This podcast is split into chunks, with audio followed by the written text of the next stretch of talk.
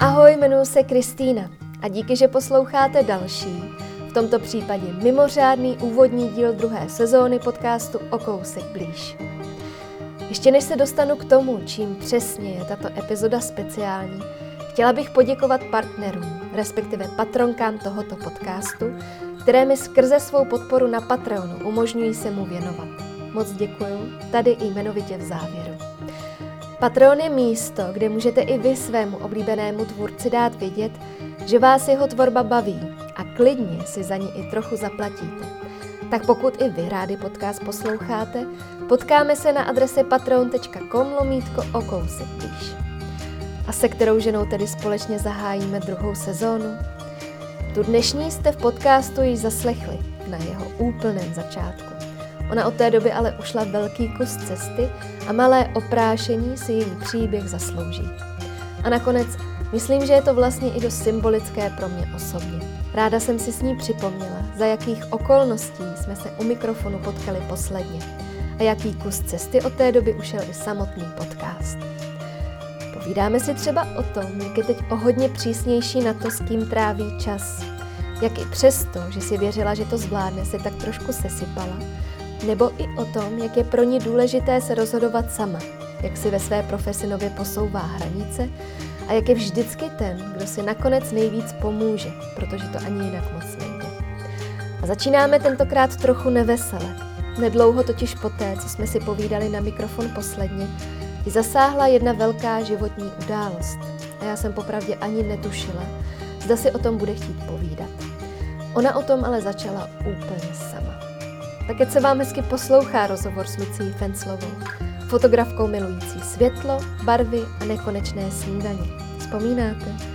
Myslím, že tohle je něco, co se u ní za tu dobu rozhodně nezměnilo. Mě nevadí o tom mluvit, nebo tak jako jediný, že třeba mý rodiče z toho asi budou smutní, až to uslyší, ale prostě jako jako je to realita prostě, to, že to uslyšíš, to znamená akorát, že to uslyšíš, ale tak to je, ty s tím žiješ, takže to není žádná, jako, rozumíš? Hmm. Jako to, že o tom můžeš mluvit, znamená, že ty už jsi to jako v sobě všechno urovnala? Já nevím. Já si myslím, že jsem o tom mohla mluvit docela rychle od začátku. Nebo že z začátku jsem měla pocit, že to musím všem říct, aby se mě na to jako nikdo neptal. Ale nevím, jestli vlastně to byl ten fakt důvod. Já jsem to prostě chtěla všem říct, jakože já ani nevím. Prostě občas je mi smutno a tak mám fotku vedle postele a myslím na něj, ale jako čím víc asi se dostávám toho, že prostě, jako on tady nebyl úplně šťastný, Matěj, takže víš, když si pak vemeš všechny ty okolnosti, jako je to smutný a mě je to líto, já bych jako bych byla ráda, aby tu byl s náma, ale jako reálně si nemyslím, že tady byl šťastný. Hmm. Takže Prostě jako mý rodiče to nikdy takhle asi brát nebudou, ale ale jako já to takhle mám, nechci říct zaškatulkovaný, ale prostě s tímhle jsem se nějak smířila. Hmm, hmm. Třeba na své terapii, když jsem říkala té Tereze, jaký měl stavit, tak ona úplně jako nechápala, že nebo bylo vidět, že chápe, proč to udělal. No, že jako některý lidi prostě tady nechtějí být. Hmm. A to není naše rozhodnutí, že jo. Takže, no. Ty už jsi někdy zažila smrt ve svém životě? Takhle blízko? No tohle je asi nejbližší smrt. Umřela mi babička jako tragicky, že jí srazilo auto a děda vlastně pak třeba pár let potom tak s babičkou jsem neměla tak dobrý nebo tak blízký vztah, ale s dědou hodně a tak to jsem prožívala, ale u té babičky jsem to prožívala zase intenzivně, protože to bylo tragický a ona byla ještě docela mladá hmm. a bylo to prostě z ničeho nic a navíc moje mamka to hodně prožívala, protože to byla její maminka a takže ten Matěj to byl úplně jiný jako rozměr smrti v mém životě. To prostě hmm. i jako v, jaký to mělo dopad na naši rodinu, tak to prostě je něco úplně jiného. Hmm. No. Jak, jak jsi to teda mm, celý prožívala? Jak, jak moc tě to jako zasáhlo? Jak, jak moc to s tebou otřáslo? No asi na začátku jsem to prožívala jako, že musím být ten nejsilnější článek, protože mý rodiče se úplně zhroutili, hlavně můj taťka a jako moje mamka podle mě docela dlouho nechápala, co se děje, nebo mi přišla hodně zmatená. Zmatená ze svých pocitů teda hlavně. Že jsme asi měli obě dvě pocit, že se musíme postarat o toho taťku. Já jsem se prostě ten první den uh, totálně vžila do té role, že to musím všem říct a všechno zařídit. Že prostě mý rodiče nebyli schopni něco zařídit a musel se zařídit ten pohřeb, obvolat všechny jako ta rodina, že jo, ty lidi jako do práce všem, všem to jako oznámit a mý rodiče nebyli schopní a já mám pocit, že jsem ten smutek nebo to truchlení od sebe odsunula tím, že jsem jako se vžila do téhle role toho jako zařídit to. Že jsem jako se klepala, když jsem volala těm lidem, ale mám pocit, že jsem jako reálně se snažila co nejvíc dělat jiných věcí, než abych musela myslet na to, co se děje. Uh-huh. Takže já jsem to prožívala takhle, no. Pak ten týden první byl jako šílený, když jsme byli všichni tři doma a, a na, mý rodiče se to pořád vyčítají a berou to jako svoji vinu, že se to stalo. A tak to je, to mi vlastně na tom přijde teď to nejhorší, no, prostě jak jsou nešťastní, nebo jak, jak byli nešťastní. My jsme se to jako dozvěděli tak, že jsme s mojí mamkou byli na na víkendu spolu prostě mimo a teďka nám to zavolal. A už mě teď je smutno z toho, když si představím toho taťku, jak je tam sám a někdo mu to přijde říct a on je tam sám. A my jsme jeli s mojí mamkou obě dvě jako i hned domů samozřejmě, ta cesta trvala asi hodinu a půl a každá jsme tam byla svým autem, protože já jsem přijela z Prahy, ona uh, od taťky a mě se celou tu cestu chtělo hrozně zvracet. Jako, furt jsem si říkala, že to není pravda, že... ale prostě byla to pravda. Pak jsme přijeli domů a teďka tam byl schoulený na gauči a říkal akorát, že to je jeho vina, že to je jeho vina a, a bylo to hrozné ty první dny. To prostě, oni si furt myslí, že to je jejich vina, ale ale už se dokážou i zasmát. A myslím, že jsou i chvíle, kdy na to nemyslí, což je super. No. Kdy ty se mohla poprvé zasmát? Já myslím, že to bylo s mým kamarádem Davidem, že jsem si to uvědomila a že jsem řekla, že se směju. Ale nevím, jak dlouho to bylo potom.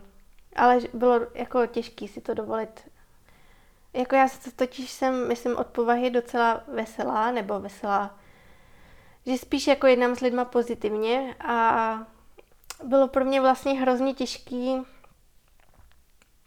mm, být najednou před lidma i smutná. Jako, mm-hmm. že mhm. jsem vlastně nechtěla, aby mě tak viděli a že si pamatuju, že jsem přijela do Prahy, že už jsem prostě musela jít do práce asi po týdnu a půl a potkala jsem mm, Verču z V-Concept.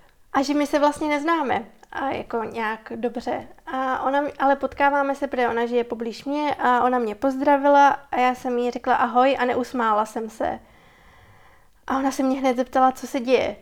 A jako to vlastně, to, že cizí, cizí člověk vlastně i hned pozná, že se něco děje, bylo, jako, bylo pro mě těžký jako se nesmát na ty lidi a nebejt na všechny milá právě, jako než, to je podle mě, jako to dělám přirozeně, být jako milá na lidi, ale tohle bylo těžké, mě se nechtělo smát, mě se nechtělo být milá, já jsem prostě chtěla truchlit, já jsem chtěla být smutná. Ale bylo to těžké, jako před lidma. Prostě uh, přiznat to, že jsem smutná a nepředstírat, že je všechno v pohodě. Hmm. To máme jako dost ve zvyku. Uh-huh. To někam jako zašoupnout a dělat, že se vlastně nic nestalo. Jako vzala jsi z toho něco dál, že třeba prostě nebudeš už nikdy nic předstírat? Hmm, přemýšlím, jestli to je fakt jako tenhle milník, ale jako já jsem docela v povaze taková, že se jako přizpůsobím lidem. Myslím, že jsme to řešili i minule. Ne, nejsem si jistá, ale nejsem si jistá, jestli jsem teď jako v tom, víš co, to je tak těžký říct. Jako já se teď chovám nějak, jak se cítím, že je správně se chovat. Těžký teď říct, jestli jsem předtím byla jiná. Vím, že jsem, že jako co vím vědomě, že mě změnilo, že jsem hodně přemýšlela, nad lidma, který mám okolo sebe, vlastně i komu jsem to chtěla říct a s kým jsem to chtěla sdílet. myslím, že jsem o hodně přísnější na to, s kým teď trávím čas. A to se rozhodně stalo až po tom, co brácha umřel, takže jo, a t- nevím, z čeho to vyplynulo, jako, jak mě, tato, jako, jak mě tohle smrt měla naučit, ale prostě jsem přísnější na to, s kým trávím čas a, a, jak, a jak dlouho vlastně asi si víc vážím toho času. Mm-hmm. Já vím, že jste hodně i nad tím rozloučení přemýšleli, že jste si to pro sebe trošku přizpůsobili. Jak, jak jste to nakonec teda uchopili? Oh, přizpůsobili... No, dělali jsme si třeba parte sami, nebo to jsem dělala já. Ale jako s našima jsme mm, vymýšleli, jakoby, co tam napíšem, nebo um, ne, nedali jsme to někomu, nějaký společnosti pohřební, nebo um, ať nám to napíše a všechno jako zařídí. Oh, tak to, to asi jako jediný vnímám. Jinak jsme měli normálně uh, obřad v té síni, pohřební, pohřební síň se tomu říká, že? A pak si prostě pamatuju intenzivní ty písničky, které jsme mu tam dali, kde jedna byla od mých rodičů jakoby, a jedna ode mě. A, a to bylo jakoby hodně intenzivní. To nebyly žádné jako úplně smuteční písničky. A můj taťka, jak to popsat, ale prostě na konci té písničky si dal ruku na srdce a pak ji zvednul, jak když ho posílá dál. Prostě bylo to intenzivní v tu chvíli. Hmm. Jako pro naše byl ten pohřeb jako fakt je to odrazový můstek. Jako v něčem, že ten týden před tím pohřebem fakt jako to truchlení bylo neskutečně silný a nemohli jsme nic jiného, ale to rozloučení je důležitý. Mám pocit, že od té chvíle jsme se pomalu začali posouvat dál. Tím, jak jsme jako uh, si vzájemně v životě, tak uh, pozoruju, že opravdu tě to někam posunulo. Ty si pak začala třeba i trávit hodně času sama se sebou. Je tam ještě něco, co, co vlastně si začala dělat? Jo, nevím. Já t, jako totiž nevím, jestli to můžu jako přiřazovat týhle tý, jako tý zkušenosti. Prostě se můj život někam obrátil a posunul jako jinam, jako chodím na tu terapii, nebo chodila jsem na tu terapii intenzivně potom po, uh, po té smrti, ale to jsem chodila už předtím, ale rozhodně mi to pomohlo. Myslím si, že mi pomohlo i to, že jsem tam chodila předtím, než se to stalo. Mm-hmm. Jako ta práce se sebou jako hrozně pomůže i v těchto situacích pak. A, a ta Teresa, ta moje terapeutka, mi extrémně pomohla prostě ve všechny ty dny, i co prostě jsme byli doma s rodičema, ona mi psala SMSky a, a vím, že první SMS, co mi napsala, bylo jako, já se tomu teď musím smát, to asi není vtipný, ale že, že nějaký známý psycholog, že jeho syn spáchal sebevraždu.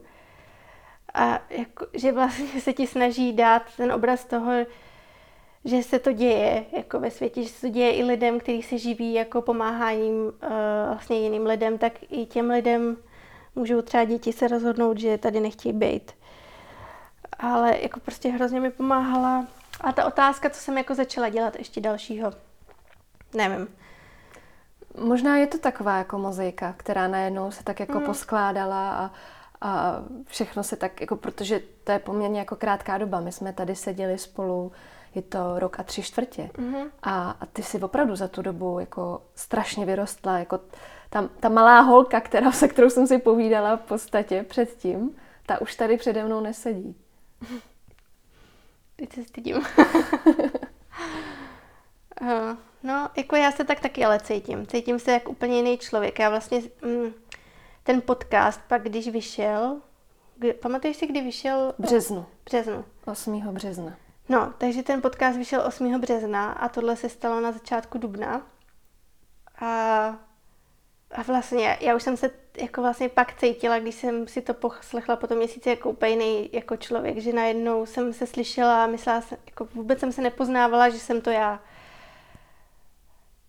No, jak, takže to byla velká prostě změna. I se takhle slyšet v tom podcastu. Já nevím, kdy jsme ho nahra- uh, natáčeli. Někdy ke konci února. No, tak je, je to náročná zkušenost prostě. Hmm. Luci, vítám tě v podcastu O kousek blíž, už po druhé a mám strašně velkou radost, že si teď tady můžeme povědět o tom, co všechno si vlastně za ty skoro dva roky prožila. Děkuju a ahoj. Povíš mi něco o tom, jak jsi jela na Slovinsko na, na túru? Já jsem si myslela, že k tomu směřuješ tou otázkou, ale já si ne- nemyslím, že to chození moje je, je, je ovlivnění tou smrtí prostě. To ani, ani si nemyslím. Jo, hmm. ale, ale rozhodně je to další terapeutická věc, co dělat ve svém životě. Ale jela jsem na Slovensko. No tak já bych asi začala tím, že jsem potkala na konci minulého roku holku, co se vrátila z PCT, což je takový americký trail, Pacific Crest Trail se to jmenuje a trvá to půl roku, vlastně má to 4,5 tisíce kilometrů.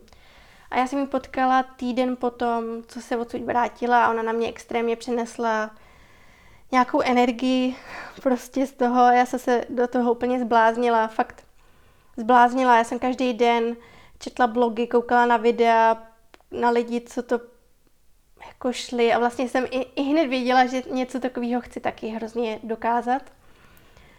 A fakt jsem byla opět pomatená a, a byla to hrozná, ale i radost mít v životě najednou takovýhle jako cíl. Já jsem začala hrozně spořit. Já jsem třeba nikdy neušetřila ani korunu. Tohle je první věc, která mě donutila si našetřit peníze. A fakt jsem prostě do toho byla úplně ponořená a každý den se na to myslela, zdály se mi o tom sny, zdály se mi sny, že to jdu a že jsem šťastná, že jsem nejšťastnější člověk na světě, že prostě ze mě to štěstí úplně čiší. Ale to, to byla nějaká vlastně moje představa o tom, jaký to je. Jo, já nevím, jaký to je, já jsem to nešla, ale ty mý představy byly fakt snový hodně. A hlavně ta představa sama sebe, že dokážu něco takhle gigantického. Jako, já jsem si říkala, že jestli něco takového dokážu, že o sobě už nikdy nebudu pochybovat, prostě, že se ze mě stane nějaký nadčlověk.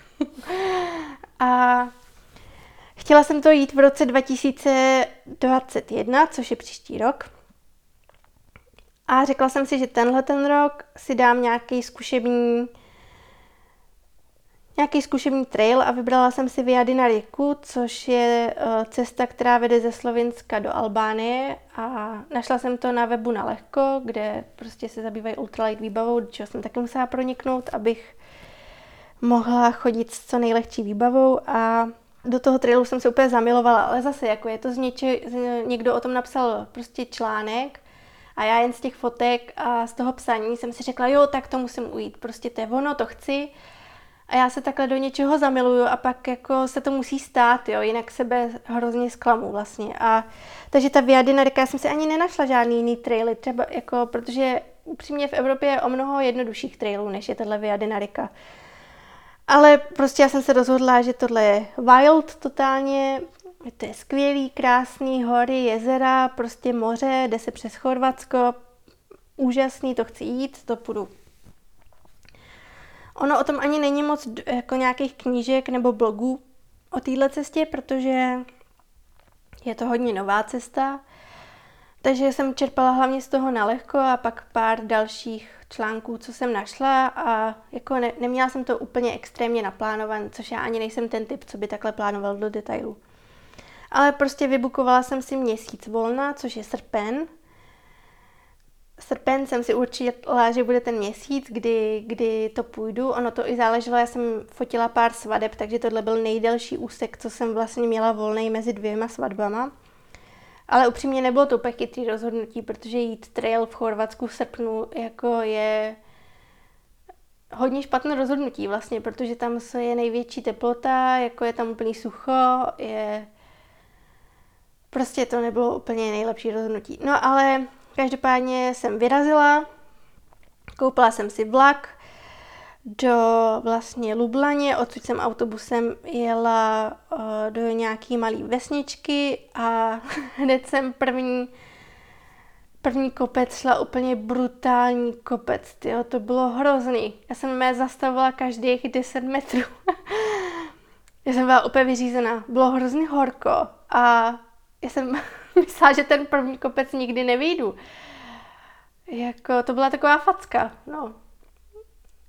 Jako abych to uvedla na pravou míru, já jsem hodně pracovala předtím, než jsem odjela a fakt, jsem, fakt to vypadalo tak, že jsem zaklapla počítač, vzala jsem batoh na záda a šla jsem na vlak. Já jsem si jako nedala ani jeden den uh, trošku to třeba vstřebat, nebo se na to připravit. Takže jsem zaklapla ten počítač, šla na ten vlak, jela jsem 8 hodin nebo kolik vlakem do té Lublaně, kde jsem, to bylo jako spací vagón, ale já jsem moc nespala, protože jsem vystupovala ve 4 ráno a tam jsem prostě vystoupila. Šla jsem vlastně z extrému do extrému, jako z hrozný upracovanosti do najednou něčeho dalšího, ale něčeho, co je zase extrémně náročné. Jo, a první noc jsem prostě fakt celou noc proplakala. Jako, a další druhý den jsem celý proplakala. Což pro mě bylo hrozný překvapení, protože já jsem ve svém životě v tu chvíli byla jako docela spokojená, jako zamilovaná, měla jsem práci, měla jsem pocit, že to funguje, jako ten smutek z toho bráchy tam jakoby furt byl, ale v něčem je to i právě hnací jako pohon dělat něco dál. A takže jsem nečekala, že se psychicky nějak jako zhroutím. Lidi se mě na to ptali, no a co budeš dělat, až ti bude smutno? A já říkám, já se mám úplně skvěle, ale já prostě, mně se nemůže nic stát, jako já, já, budu, já vím, že budu smutná, ale já to překonám, já jsem na to připravená. A o to víc, jak moc jsem si v tomhle věřila, že to zvládnu, tak mě to dostalo, že ten první večer, hej, tyjo, to bylo tak náročný. Já jsem prostě, všechno mě bolelo, měla jsem strach. Prostě byla jsem na to sama. Byla jsem daleko od všech. A teď koukala jsem na nějak krásný západ jako uh, nad horama, ale jsi tam sám a je to prostě fucking náročný, jako fakt, já si pamatuju, že jsem si uvařila tam polívku a že jsem vůbec neměla chuť na to jídlo, já jsem celý den nejedla a vůbec jsem neměla chuť to sníst, že jsem brečela do té polívky prostě a a říkám, no je to první večer, to bude dobrý, prostě tak já půjdu spát a ráno určitě budu mít energii a půjdu dál. Ty jo. Jsem se ráno probudila bylo krásný ráno, jako růžová obloha, mlha nad loukou, plnou květin, jako úplně z obrázku prostě. A mě bylo úplně zle, mě bylo zle fyzicky, psychicky, chtělo se mi zvracet prostě já jsem jako měla pocit, že chci jít domů. a to, to bylo hrozný pocit, protože já jsem tomu věnovala takového plán, nebo plánování. Já vím, že jsem řekla, že neplánuju, ale jako strávila jsem tím dost času i tak. Mm, zjišťovala jsem si věci, kupovala jsem si, utratila jsem strašně peněz za nějaký lepší vybavení, než jsem měla. Prostě měla jsem pocit, že jsem do toho vložila fakt dost energie a že na ten měsíc jsem se fakt těšila a vlastně jsem tam přijela a druhý den jsem chtěla jít domů. To bylo fakt velký zklamání. A vůbec jsem nevěděla, co mám dělat se svýma pocitama. Prostě vůbec. A tak jsem si vzala batoh, řekla jsem si, že dojdu do nejbližší vesničky a že si tam zkusím koupit nějaký kafe, že tam zavolám Majkovi, svým klukovi a pak nějakým kamarádkám a zkusím to s nima probrat a pak třeba půjdu dál, anebo třeba pojedu domů. jako jednu z těch věcí. A došla jsem do té vesničky a cestou jsem hrozně brečela. Prostě vůbec, jako bylo strašný horko. Už od sedmi od rána mi tekl pot po tváři, prostě do očí, štípalo mě to v očích a, a bylo mi hrozně, bylo prostě vedro, měla jsem žízeň a došla jsem po dvou hodinách do té vesničky a tam jsem si sedla do takové kavárničky a začala jsem prostě telefonovat nejdřív svojí kamarádce, s kterou jsem šla takový menší trail eh, ve Skotsku. A vlastně jsem hrozně doufala, že mi jako povolí jet domů. jsem prostě hrozně chtěla jet domů. A hrozně jsem chtěla, aby mi někdo řekl, hele, můžeš jít domů, je to v pořádku, jako, uh, jako zkusila jsi to, nejde to. A na druhou stranu bože, byla jsem tam druhý den a plánovala jsem tam být 30 dní, jako to, to je fakt potupa hrozná, se po jednom dní zbalit a jednomu, to prostě se nemůže stát, já, se, já i, i vlastně to, že jsem to měl být trénink na PCT a já nevydržím ani jakoby dva dny v kuse, já, takže i hned i ta představa toho, že ten můj sen, to PCT se úplně rozplynulo, jako celý ty pocity dohromady byly hrozně jako náročné a takže jsem si volala s Mikem, s touhle kamarádkou Jančou, ještě prostě jsem takhle obvolala pár lidí. Všichni mi řekli, tak to ještě zkus a když takhle budeš brečet ještě další dva dny, tak jdi domů. Můj Mike mi řekl, hele, pojď domů, já budu rád, když budeš doma, nikdo se na tebe nebude zlobit, prostě je to v pořádku, přesně to, co jsem potřeba slyšet. Ale ta představa toho, že jedu domů, jako to, jak to prostě nešlo. Jako mě se chtělo zvracet při představě, že jedu domů. Ale stejně tak jsem chtěl zvracet při představě, že jdu dál. Já jsem prostě nemohla ani jedno. Říkám, ne nic. Prostě musím se kousnout. Ježíš, nejsem takovýhle slaboch. Musím prostě zkusit jít dál. Musím ujít aspoň kousek. A já jsem prostě ušla na konec té vesničky. Tam jsem si prostě lehla do příkopu na, ten svůj, na tu svoji krosnu. A začala jsem fakt vzlikat, jako plakat, ale hystericky. Jsem měla prostě úplně hysterický záchvat pláče. Já jsem prostě nemohla jít dál. Já jsem nemohla jít dál, ani jsem nemohla jít domů. A měla jsem pocit, že to musím v tu chvíli rozhodnout.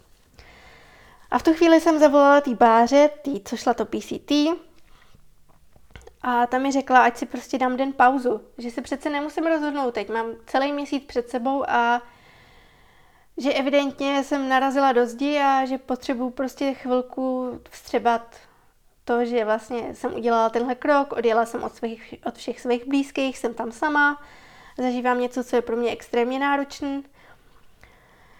Takže jsem si dala den pauzu a zůstala jsem v té vesničce, on velký malý městečko a prostě jsem si tam někde zaplatila postel a pustila jsem si na Netflixu strašně hloupý film Holčičí a celý den jsem byla na tom pokoji a střídavě jsem plakala a koukala na ten film a večer jsem se až vlastně odhodlala jít ven, koupila jsem si nějaké jídlo a prošla jsem se a bylo mi o dost líp.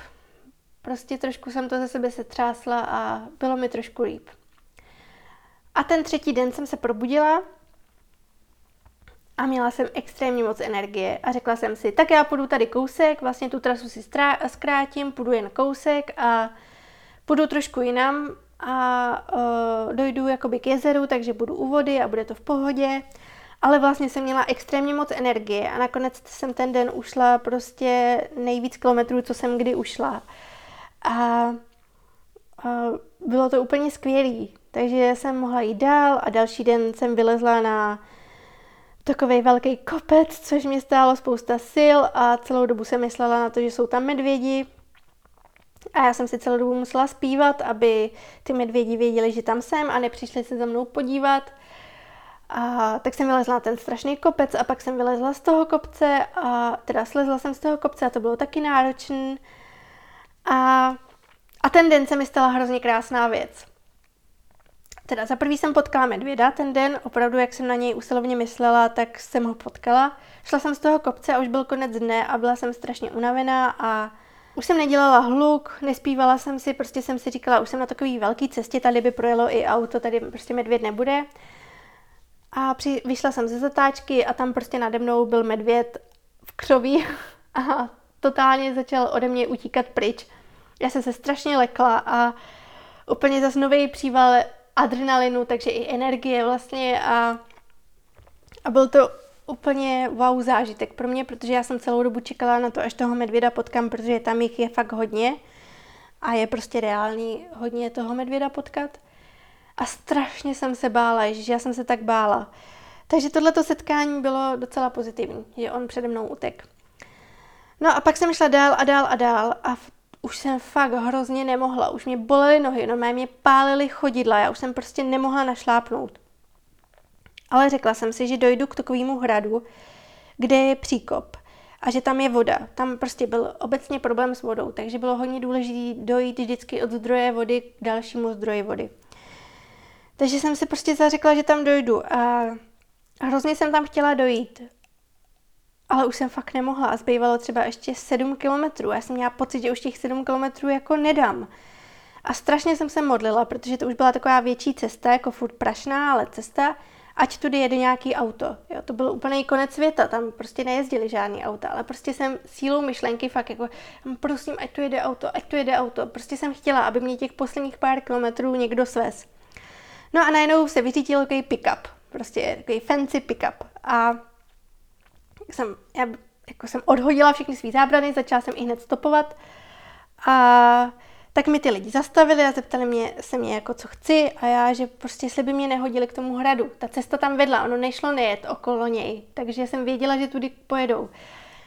A oni se na mě tak jako koukali trošku skrz prsty a říkali, no a jako odkud kam jdeš, nebo co tu jako děláš? A já říkám, že jdu zraz drto, že už jdu prostě čtvrtý den, nebo kolikátý den to bylo a že prostě fakt potřebuji dojít k tomu hradu a jestli by mě tam nehodili a Oni se teda jako poradili spolu a pak teda řekli, že jo, ale že si musím dát krosnu na tu korbu. Pak mě celou odezinfikovali, dali mi roušku a posadili mě na ručník, což mi přišlo hrozně zábavný. Že mě tak jako, že se mě trošku štítili, jsem měla pocit, což chápu. Já jsem se už nebyla pár dní, takže, nebo tři dny asi, takže je to pochopitelný, ale stejně jsem se musela smát. No a pak jsme dojeli k tomu hradu, který měl být opuštěný hrad okolo příkop a tam jsem prostě chtěla spát, já jsem byla tak strašně unavená, chtěla jsem si tam lehnout a uh, dát si tu vodu, uvařit si z té vody, co tam byla a jít spát. No a tam najednou obří festival, nebo obří, prostě festival. A ty lidi v tom autě najednou začali říkat, je, to je prostě ten hypizácký festival, co je tu jednou za rok, prostě tam musíš jít a já ne, já nechci nikam jít, já prostě nechci na žádný festival, ale jako bylo tam stanový městečko, tak jako jsem říká, tak já půjdu spát tady prostě do stanového městečka a uh, aspoň budu mít pocit, že jsem jako u lidí, kteří tu spí ve stanech a budu mít větší pocit jako bezpečí.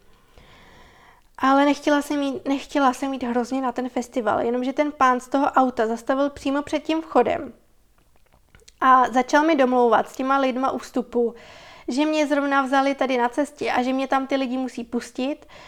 A já úplně ne, já tam nechci jít. a hrozně jsem se tomu bránila. A No a ten kluk říká, jo, jo, tak oni ti tam určitě pustí, pojď, eh, to byl kluk, co tam pouštěl auta jakoby od parkování, tak pojď, pojď, pojď, oni ti tam jako pustí a já jsem tam jako šla trošku proti svý vůli a hlavně už jsem neměla žádný eura, protože to bylo blízko hranic s Chorvatskem a já jsem další den měla přijít jakoby Chorvatsko, nebo do Chorvatska a už jsem měla jenom kuny. No a tam se platil vstup a já vážně nejsem člověk, který by se někoho prosil, ať mě někam pustí zadarmo. To je mi jako bytostně nepříjemný. Takže já jsem nikoho nechtěla přemlouvat, ať mě někam pustí zadarmo. No a teď, teď ty holky u toho vstupu mi říkají, hele, my tě sem pustíme, ale jako mi musí zaplatit peníze prostě. A já, no ale já už mám jenom prostě kuny. A oni, no tak počkej, my se domluvíme. Tak se tam prostě 10 minut domlouvali, a pak za mnou šli a říkají, no tak jo, tak my si vezmeme kuny a my je za tebe jakoby rozměníme, takže pro tebe děláme něco navíc, ale musíš nám zaplatit ty kuny. A pak najednou se na mě tak jako zadívali a říkali, a kde jsi to vůbec vzala, jakoby, proč máš takovýhle batoh, ty si jsem jako dostupovala a já říkám, no já jsem jdu jako z toho pěšky, prostě já jsem sem přišla pěšky a tohle je můj čtvrtý den, myslím. A oni mě začali všechny tři objímat i hned řekli, že nebudu nic platit. Prostě uh, dali mi uh, náramek, který znamenal, že jsem jako vystupující, protože se nakonec ukázalo, že lidi, co jsou návštěvníci, tam nesmí stanovat, protože covid. Takže jediní lidi, co tam směli přespat, byli ty lidi, co tam vystupovali, ty kapely. Takže mi dali tu pásku, že jsem mohla jít do toho jejich stanového městečka. Dali mi lísteček na volnou večeři zadarmo a pak se mnou šli a koupili mi koláč a palačinku. Jako, já jsem, já jsem se připadala jako Jiříkovo vidění. Já jsem nikdy nezažila, že by se ke mně někdo takhle choval, sám od sebe se rozhodl, že mi takhle prostě extrémně moc pomůže. Zase ta energie úplně vystřelila někam na měsíc. Jako já jsem byla tak šťastná. Já pamatuju, že jsem volala svý mamce, protože jsem potřebovala někomu říct, že jak, jako lidi jsou na světě hodní, že se takhle ke mně chovají. A pak jsem si prostě postavila stan a šla jsem se kouknout na nějaký kapely a jako šla jsem brzo spát, upřímně nebyla jsem tam, že bych tam jako by pařila, ale celý ten zážitek byl jako neskutečný. ale jde hlavně o ty lidi, kteří se ke mně chovali takhle hezky. A prostě to bylo fakt krásné. A pak jsem pokračovala ještě pár dní v Chorvatsku, ale tu druhou půlku už jsem vlastně v sobě věděla, že to prostě nedokončím, že nechci být celý měsíc uh, tam sama a že chci jít domů. A že až se rozhodnu, že pojedu domů, že ten den to zbalím a pojedu domů. A pak o tom hodně rozhodlo počasí, kdy začalo hodně pršet a prostě pršelo, pršelo, pršelo a bylo to hrozně náročné to mít a ještě pak nějaký další lidi mě nechtěli pustit na jeden kopec kvůli uprchlíkům. Jakože víc věcí se sešlo hmm. a já jsem se rozhodla, že pojedu domů a myslím, že osmý den jsem jela domů. Takže to bylo Slovensko, no. Takže já, můj plán byl jít 30 dní sama a nakonec z toho bylo 8 dní, ale i tak je to velký zážitek. Bylo pro mě důležité se sama rozhodnout, že můžu jet domů, že nepotřebuju vlastně povolení od nikoho, ne, nepotřebuju to, aby mi mý kamarádi a můj kluk a moje mamka řekli, že je to v pořádku jet domů. Tak to pro mě bylo taková, takový velký poučení tam a pak, pak jsem tam zjistila, že ačkoliv si myslím, že docela ráda jsem sama, že, že si nemyslím, že bych si ve svém životě užívala vlastně to, kdybych odjela na půl roku někam sama. Mm-hmm. A vlastně jsem přehodnotila celý ten přístup k tomu PCT, což pro mě upřímně byla ta nejtě, nejtěžší část po tom návratu. Jako mě nevadilo to, že jsem to nedošla, protože já, já sama nejlíp vím, jak moc to bylo náročné, jak ta cesta vypadala, jaký byly jako překážky a co všechno jsem musela sama v sobě překonat a vlastně jsem na sebe pyšná, že jsem jako dokázala jít těch 8 dní. Ale, ale smířit se s tím, že to PCT, ta, ta, ta představa vlastně, kterou jsem o sobě měla, i jako, že to dokážu a ta představa toho, jaký ten rok 2021 bude, jak to bude velký, jako, že tohle prostě udělám, tak smířit se s tím, že to vlastně nechci. Nebo nechci, že to nedokážu, jako reálně já to nezvládnu prostě, tak um, to bylo, to bylo fakt těžký. Jako z toho jsem byla hodně smutná, vlastně pak celý ten srpen. Teď se k tomu zase jako vracím upřímně v myšlenkách, že je pro mě hrozně těžký se od toho odpoutat, od té představy a řešíme jako, co dělat dál. Ale prostě mám v plánu jít další cesty, které nejsou takhle dlouhé. Příští léto chci jít jakoby na měsíc takovou cestu s kamarádkou, takže to nepůjdu sama. A pak asi uvidím, na co dalšího budu mít síly nebo energii, nebo co dalšího budu chtít, na co se budu cítit. Hmm. To bylo fakt dlouhý. Pardon. víš, víš, co je na tom vlastně zajímavý? Že ty jakoby tu, tu samotu vůbec neřešíš jako z pohledu třeba toho bezpečí, že se jakoby bojíš, nebojíš, ale že to řešíš z toho, že vlastně jako to chceš s někým sdílet. Mm-hmm. No to jsem právě cítila, tu, tuhle tu, jako tenhle pocit, už tu první noc. Vlastně jsem tam přijela a najednou mi to přišlo úplně... Tu první noc, jak jsem plakala, tak jako nejsilnější pocit, který jsem měla, bylo tyhle, co to dělám? Já jsem si po bůh kolika letech zařídila měsíc volna a já ten měsíc jdu strávit někam sama, jako sama sama.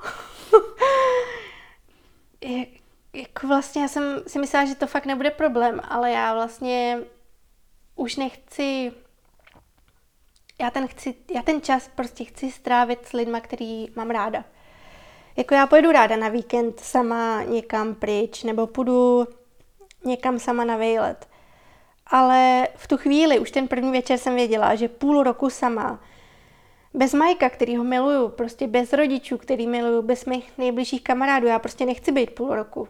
A i v tu chvíli jsem věděla, že nechci být tam měsíc sama někde v Chorvatsku. Jako, já bych to podle mě asi došla dál, kdyby tam se mnou někdo byl a jako, byl mi jako i oporou a já měla pocit, že tam vedle sebe mám někoho, koho mám ráda. Ale ten čas prostě teď rychle hrozně utíká a já ho prostě chci trávit s lidma, co mám ráda. To je to, co jsem si z toho taky odvezla. No. Hmm. Ty jsi tam navíc měla s sebou i foťák na film. Jo, no. A to, kdy, já si moc dobře pamatuju, jak se mi tady naposled povídala o tom, že tohle se tě nikdy netýká a že neumíš přemýšlet v černobílých fotkách. Aha. A Lucka Vidíš... Fenslová teď fotí převážně na film a dost často i na černobílej. Jo, no, tak tohle je, je, to se musím smát sama sobě. No, jako já vím, co jsem tady minule říkala, ale můj kamarád David mi prostě dal k Vánocům eh, takový kompakt Minoltu na film a myslím, že první film nesál za nic. A já jsem si totálně řekla, že na to kašlu, že prostě to dělat nebudu. Ale pak jsem se odhodlala, vyfotila jsem druhý film a některé ty fotky mě fakt vlastně bavily a najednou se z toho stala posedlost.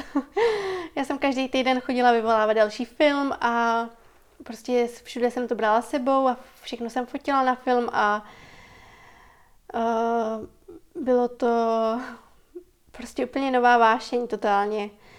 A pak z této malinký minoltičky uh, David, právě ten, co mi uh, koupil tu minoltu, si pak koupil Flexaret, uh, což je teda středoformát a začal na to fotit úplně nádherné fotky. A hned, co uh, měl první film a já jsem viděla, jak to vypadá, tak jsem si ho šla koupit taky. Takže jsem si koupila Flexaret a je to totálně moje nová vášeň a tahám ho vše, sebou všude, všechny na to fotím Hrozně se na to těším, plus navíc jsem extrémně netrpělivý člověk, tohle mě trošku učí trpělivosti, protože to nevidíš hned, to vyvolání něco trvá, občas to vyvolání trvá třeba mm, týden, tak to už fakt doma sedím a koušu si nechty. Ale prostě je to krásný proces a hrozně mě to baví. Já teda víc fotím furt na tu barevnou fotku, než tu černobílou. Je to podle mě těžší, ale já prostě ty barvy mám ráda. Jako ta černobílá je taky krásná, ale mýmu srdci jsou bližší mm-hmm. prostě barevné fotky. Plus ještě jsem teď přesedlala z Flexaretu na Jašiku, protože právě Flexaret jsem sebou měla v tom Slovensku a ten se mi tam rozbil. A koupila jsem si Jašiku a to je teda úžasný foťák, to úplně jeho miluju. Ale nevím, jestli byl správný jako správný rozhodnutí si sebou vzít tu Jašiku, teda ten Flexaret protože sám o sobě ten foťák váží jedno kilo. Pak jsem sebou ještě měla foťák normálně digitální, to taky je jedno kilo a to jsou jako už dvě kila prostě navíc. A to se prostě fakt na každém gramu záleží, když jdete takhle dlouho. Takže příště už bych to vyřešila jinak. Prostě je mi to líto, Jašiku miluju, miluju středoformát teď, ale asi bych na příští cestu ji už nezvolila. Hmm. Protože je to fakt jako poruchová záležitost. I ta Jašika mě teď zlobí a vím, že by mi to pak bylo líto, bylo mi to líto i z toho Slovenska, když ty fotky nevyšly, protože ten flexaret byl rozbitý. Takže příště prostě budu muset udělat výběr a vzít si sebou jen jeden foťák a tomu to prostě jako ne, nedokážu jít bez foťáku, jo, to prostě nejde, ale, ale jo, je to vtipný, že? Jak jsem minule o tom povídala. Hmm. Ty už jsi zmínila ten proces a pak i takovou nějakou jako trpělivost. Mm-hmm. Co, co tam je vlastně na tom tak strašně pro tebe zábavného, že, že, že, že to takhle pohltilo? Ty jo, co je zábavného? No co, Jak, co jako to... ze začátku jsem s tím flexaretem jako v, i s tou minultou jako překonávala sama sebe v tom, že jsem jako oslovovala lidi na ulici. Prostě ten film mi dával nějakou jako svobodu toho fotit hrozně svobodně. Mm-hmm. že v téhle době, kdy všichni fotí něco na mobil, nebo už si všichni střeží hodně svý soukromí, ale když vytáhnete jako nějaký takovýhle foťák, jako je Flexaret nebo Jašika, tak lidi se o to zajímají, vlastně chtějí vědět, co to je, nebo vzpomínají na svý mládí, že to měl dědeček a babička, nebo když potkáte nějakou babičku, tak ta řekne, že to má ještě doma a a to je jako hrozně hezký, že vlastně i ta komunikace s těma lidma, že eh, já bych se fakt ne- nesabrala odvahu, odvahu a nezeptala se nikoho, jestli si můžu vyfotit jako na zrcadlovku. To prostě v téhle době fakt bych se bála, nebo bála. Já vím, že já sama bych totiž taky nechtěla, ale když, když mám ten film, tak mám pocit, že je ze mě někdo jiný, že můžu se ptát lidí, jestli si je můžu vyfotit. A tolikrát mi lidi řekli, že ne, že nechtějí, ale prostě to nic není. Lidi akorát řeknou, no já nechci být na fotce, ale pak spousta lidí řekne, že jo. A i ta komunikace s těma cizíma lidma, já nejsem člověk fakt, co by zastavoval lidi na ulici, ale tohle pro mě je překročení uh, sama sebe v něčem. I když teď už jsem zase úplně odbočila a baví mě hodně fotit příroda a krajinky. Teď už jako nechodím takhle do ulic, ale na začátku jsem měla tuhle tu vášeň fotit lidi v ulicích a fakt zaznamenávat úplně všechno, každou maličkost. To je taky hezký, protože tohle jsem měla úplně na začátku s fotkou, že, že jsem fotila každou maličkost, která mi přišla zajímavá, ale postupem času ty věci ze všední a ty věci, které mi přišly zajímavé, tak už teď prostě si je jen tak nevyfotím. Ale na ten film najednou najednou mi ty věci, co mi i předtím přišly všední, najednou přišly zajímavé a fakt se kouka, koukala jsem na ten svět úplně jinak. Hmm. Zbystřil se ti svět? Jo, určitě jo. Hmm. Fakt je to krás, krásná věc. Jako krásný zážitek fotit na ten film a celý ten proces zažít a občas se to vůbec nevyvede a celý ten film třeba není tam ani jedna fotka, ale prostě to k tomu patří. Hmm. Je tam i taková jako nesamozřejmost. Jo. Není to taková jako úleva? Asi je. Je to prostě úplně jiný požitek z té fotky, než dneska jsme tím tak zahlcený. Všichni, i já. Ale tohle je fakt takový osvobozující. Hmm. Jak teď se vlastně máš jako fotografka? Teď se mám zvláštně, protože jsem v srpnu právě, jak jsem odjela na tu svoji cestu, tak jsem i odešla vlastně z práce, kterou jsem měla jistou. Já jsem se tam mohla vrátit po tom návratu z toho Slovenska, ale já jsem se vlastně rozhodla ještě před tím odjezdem, že už se tam nevrátím. A měla jsem pocit, že se potřebuji někam posunout a některé věci změnit a že mě to už nebaví a nenaplňuje. A tak jsem, měla jsem pocit, že mám i dost jako nabídek, což jsem měla v létě různých, že mi spousta lidí psalo, že chtějí něco vyfotit a že to zvládnu. Ale v téhle době covidový je to fakt náročné a teď toho moc nemám. Takže jako je to věc, kterou se poslední dobou trošku zaobírám, jsem z toho trošku smutná. Ale nějak to určitě zvládnu. Hmm. Ale že bych si teď měla nějak super skvěle, tak to v této oblasti jako práce nemůžu říct. Ale mám aspoň čas uh, dělat věci, které bych se chtěla třeba naučit.